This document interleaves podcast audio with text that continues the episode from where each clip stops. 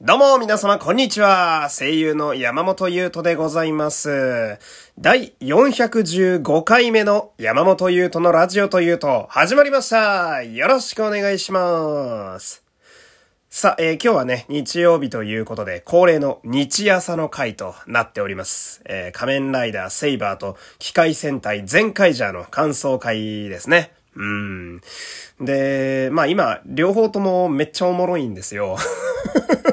だか毎週言ってるんですけどね。うん。なんで、もういきなりね、あの、早速もう内容に入っていきたいわけなんですけれども。えーまず順番にね、えー仮面ライダーセイバーから行きたいんですけど、今日が、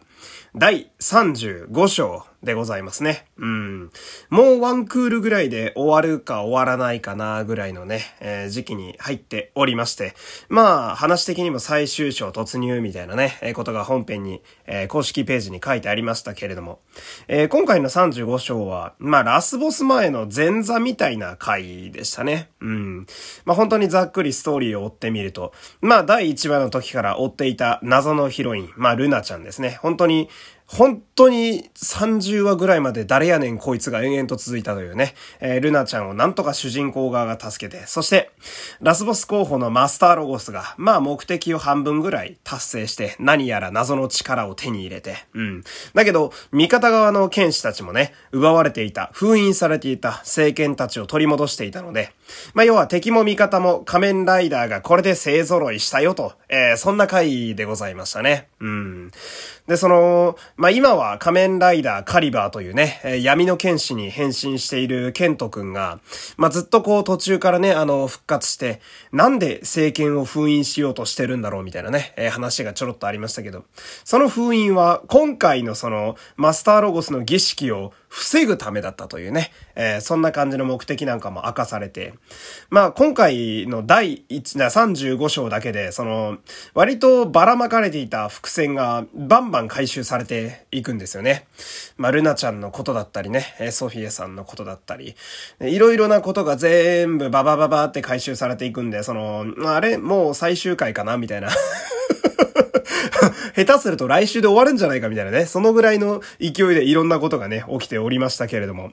で、その、まあこういうのって、そのリアタイしてる時の仮面ライダー特有の現象なんですけど、まあ今で言うならセイバーですね。うん、の現象なんですけど、その、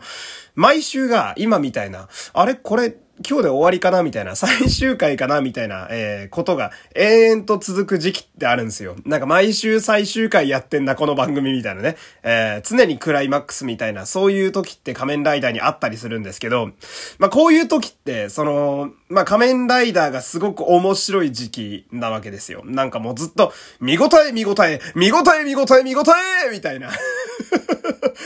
すごい全部濃縮してるみたいな。だからこそ延々と最終回やってるみたいな状状況になったりするんですけど、セイバーは今このゾーンにちょっと入りつつあるんでね。うん。まあ来週以降もやっぱすごく楽しみにしてしまうっていう。で、そんな来週からはその、まあラスボス候補ってずっと言ってるマスターロゴスが仮面ライダーソロモンというね、新しいライダーですけど、えーダークライダーに変身するということでね。うん。まあこう、ラスボスがずっと考えてきた悲願を達成してね。まあ今回は全部ではないですが、達成して物語、物語の途中から、えー仮面ライダーに変身するという。まあなんとなくエボルをね、えー思い出す感じですけどね。エボルトっていうとんでもねえ悪役がね、ビルドにいたんで、まああの、知らない方は仮面ライダービルドぜひ見てほしいんですけれど、まあこの変身するっていうこのマスターロゴスを演じている役者さんが、相馬圭介さんというね、えー方なんですけれども、相馬さんは12年前は真剣者で、真剣ゴールドという、まああの、文字通り金色の追加選手をね、あの、演じられていた経験がありまして、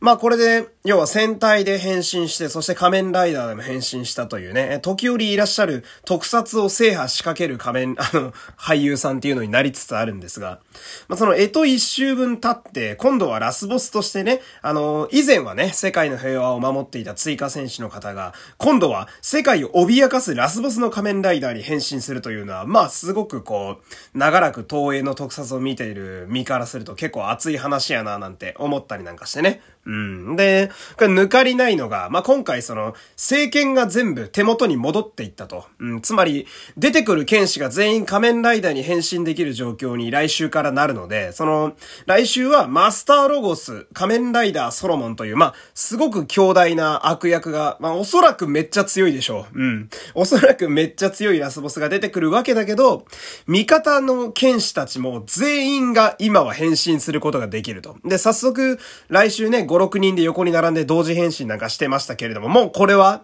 仮面ライダーの花ですよ。えー、多人数ライダーの花なので、まあ、来週以降がすごく楽しみですね。あの、ずっとマスターロゴスについていたね、あの、延々剣のろしというね、煙の聖剣を扱う、えー、仮面ライダーサーベラさんと、そして、えー、地獄剣カイジというね、えー、未だに名前が合ってんのか一瞬わからなくなる仮面ライダーデュランダルね、このお二人の兄弟が、なんとなくこっちに来そうな空気がずっとしているので、まあ、この、全剣士が横に並んで変身するみたいな、あの仮面ライダー外務の夏映画のね、サッカー決戦の最後の一幕みたいな、あんな感じのことが、もしかしたらしたらできるんじゃないかみたいな。まあ、そのためには、あの、バハト様をどうするか問題はすごくあるんだけど、うん。今回もバハト様ね、あの、あっさりやられちゃいましたけれども、どうやら公式ページを見るには、まだ復活するようなので、えー、彼は不死鳥の剣士ですからね、うん、非常にしぶといという、まあ、この辺も結構注目だなみたいなね、えー、すごく面白い展開になっておりますけれども、今日すごい個人的にグッときたところがね、まあ、細かい点なんですけど、あの、政権がバーって世界にばらまかれてみんな剣士たちがシャキンって抜くシーンがあったんですけど、あそこで、あの、ケント君がね、あの、目の前に落ちてきた剣が、あの、暗黒剣暗闇と雷鳴剣イカズチだったんですよ。で、ケント君は最初はエスパーダっていうね、雷の剣士に変身してたんで、まあ、どっちを取るのかなみたいなね。うん。で、一瞬迷う描写があって、あの、ケント君が。俺はそれがすごい良かったなって思うんですよ。うん。多分、エスパー、な、視聴者的には、あ、エスパーダとカリバーの剣が目の前に行ったぞみたいな、どっち拾うんだろうみたいな。ここで、どっちを拾うかによって、ケント君の今後が結構変わってくるっていう。でも、まだケント君は心が闇に半分染まってるから、やっぱカリバーの剣を抜いてしまうみたいな。あー、まだケント君こっち側じゃないんだ、みたいなね。その辺の視聴者的にもちょっとじらしなんかもあって、あの辺はすごく俺、いいお芝居やったなって思っちゃいましたね。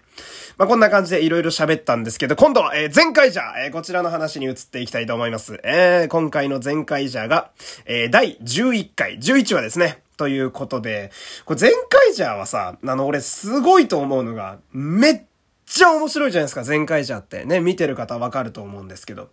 その、めちゃくちゃ面白いって言ってみればそうなんだけど、その、本当に1話から今の11話に至るまで、ずーっと毎秒面白いっていうのは本当に俺すごい番組やなと思っておりました。なかなかないよ、こんな、すごいずーっとそれこそ見応えで続いてるみたいな番組はね、飽きないというか、なんかその、やっぱだれるシーンってどうしてもあるんですよね。そんなの当たり前ですよ。俺たちも見てるのが人間がに見てるわけだから、どこかで、あー、うん、まあ、ここはいいかなみたいなシーンがあったりするわけなんだけど、あの、前回じゃってなくて その、最初から最後まで釘付けにされてるうちに毎週終わっていくみたいなね。あの、すごい工夫された絵作りをね、公式ページとかでもされてるみたいなんですけど、あれは本当にお見事やなと思いますね。本当スタッフさんと役者さんの努力やななんて思ったりするわけですけど。で、今回出てきた怪人がね、あの、鬼ごっこワールドというね、あのもうストレートに鬼ごっこをして大変なことになるという、そういう能力だったわけですけれども、すごい面白いなって思ったのが、あの、まあ、タッチした、さ、された人がね、あの、鬼になって、で、他の人も襲ってしまうみたいな、まあ、そういう感じで、ネズミ講のようにね、鬼が増えてくって、ある意味で恐ろしい能力でしたけど、だから、味方が鬼になってしまうみたいな展開がいきなり序盤からあったわけじゃないですか。まあ、ブルーンが鬼になるわけなんだけど。で、そうするとさ、そういう時ってその、味方が本来望まぬ状況で敵側に行ってしまうわけだから、なんか、その、こういう場合ってね、普通ね、ヒーロー番組とかね、少年漫画だったら、味方は撃てないみたいなね。いくら敵側に行ったとしても、でもこいつは優しいんだみたいな。撃てないみたいな。けどみたいな。そういう葛藤があるっていうのが、まあ、ある意味でこう、複雑な状況になった時にはね、ヒーローもので輝くんですけど、あの、前回ガオーンがめっちゃおもろくて、その、鬼ごっこで逃げなきゃいけないっていうのはもちろんそうなんだけど、捕まったら自分も鬼になっちゃうから。なんだけど、その、なんだろう、普通に味方に銃ぶっ放すのがめっちゃおもろいんですよね。そ、う、なんか、味方だから撃てないとかさ、なんか、いや、あいつは、あいつは本当はいいやつなんだとか、一切なんか普通に躊躇なくブルーに銃ぶちまけてたのは爆笑しちゃったんですよね。そのガオーンっていうのは、まあ、あの、言ってみればね、よく言われるのが人間への性欲だけで戦ってるみたいな、機械ノイドは特に興味がないって、あの、冗談みたいに言われますけど、マジじゃんって思っちゃいましたもんね。うん、まあ、あの、ブルーンが丈夫っていうことをね、頑丈だっていうことを、まあ、分かった上で多分、多分撃ったと思いたいんだけど、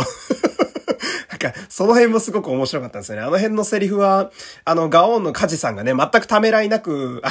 の、撃つような感じでアフレコされてたのもなんか余計面白いななんて思ったりして、前回者は、こう、描写、ところどころの描写にキャラがすごい乗ってくるんで、やっぱ安心して見れると言いますかね。ほんで、今回そのレジェンド枠で、ゴセージャー、ハリケンジャー、激レンジャーってね、めっちゃいっぱい出てきましたけど、こう、俺がすごい思ったのが、まあ、ゴセージャーはちゃんとね、あの、カードを使うという。うん。で、ハリケンジャーと激レンジャーは、まあ、ゾックスというね、追加選手が使うことによって、あ能力も追加選手の能力になるという、あの手裏剣ジャーの野球のバットだったり、まあ、うん、鬼ごっこで手を使うからかなみたいな、その激チョッパーっていうね、あの激チョッパーは激レンジャーの追加選手ですけど、武器がなんか手パーみたいなのを使うんですよ。だから、あ、そこで呼んだのかなみたいなのがあったりなんかして。で、こういうのを見てると、その、なんだろう、レジェンドの力を使う時って、なんか結構仮面ライダー側とかだと、あの、それっぽい姿になったりするんですよ。まあ、ガイム、ゴースト、ジオーあたりだと、レジェンドライダーのフォームとかもあったぐらいなんで、だけど、その、まあ、今回のその、あの、前回じゃだと割と、過去のの、あの、ヒーローたちの能力を使う時も、なんかこう、アイテムとかを使って、それを表現するみたいなところが結構多いわけなんだけど、その、なんだ、東映の特撮って、あの、アイテムの癖がめっちゃ強いんですよ。デザインだったり、色だったり、音だったりがすごい強いんで、その小道具持たせるだけで、そのレジェンドの力を使ってるっていうのが成立するっていうのが、俺すごいなんか、あの、裏打ちされた歴史が確かなものなんだな、みたいな、そういうことを思っちゃったりなんかして、うん。まあ、メタ的に言うならね、小道具を使うだけなんでね、予算が少なくて済んだりするわけなんですが。えー、やばい、えー、喋りすぎました。えー、今日はこの辺で締めたいと思います。えー、山本優斗でした。最後までお付き合いありがとうございました。さよなら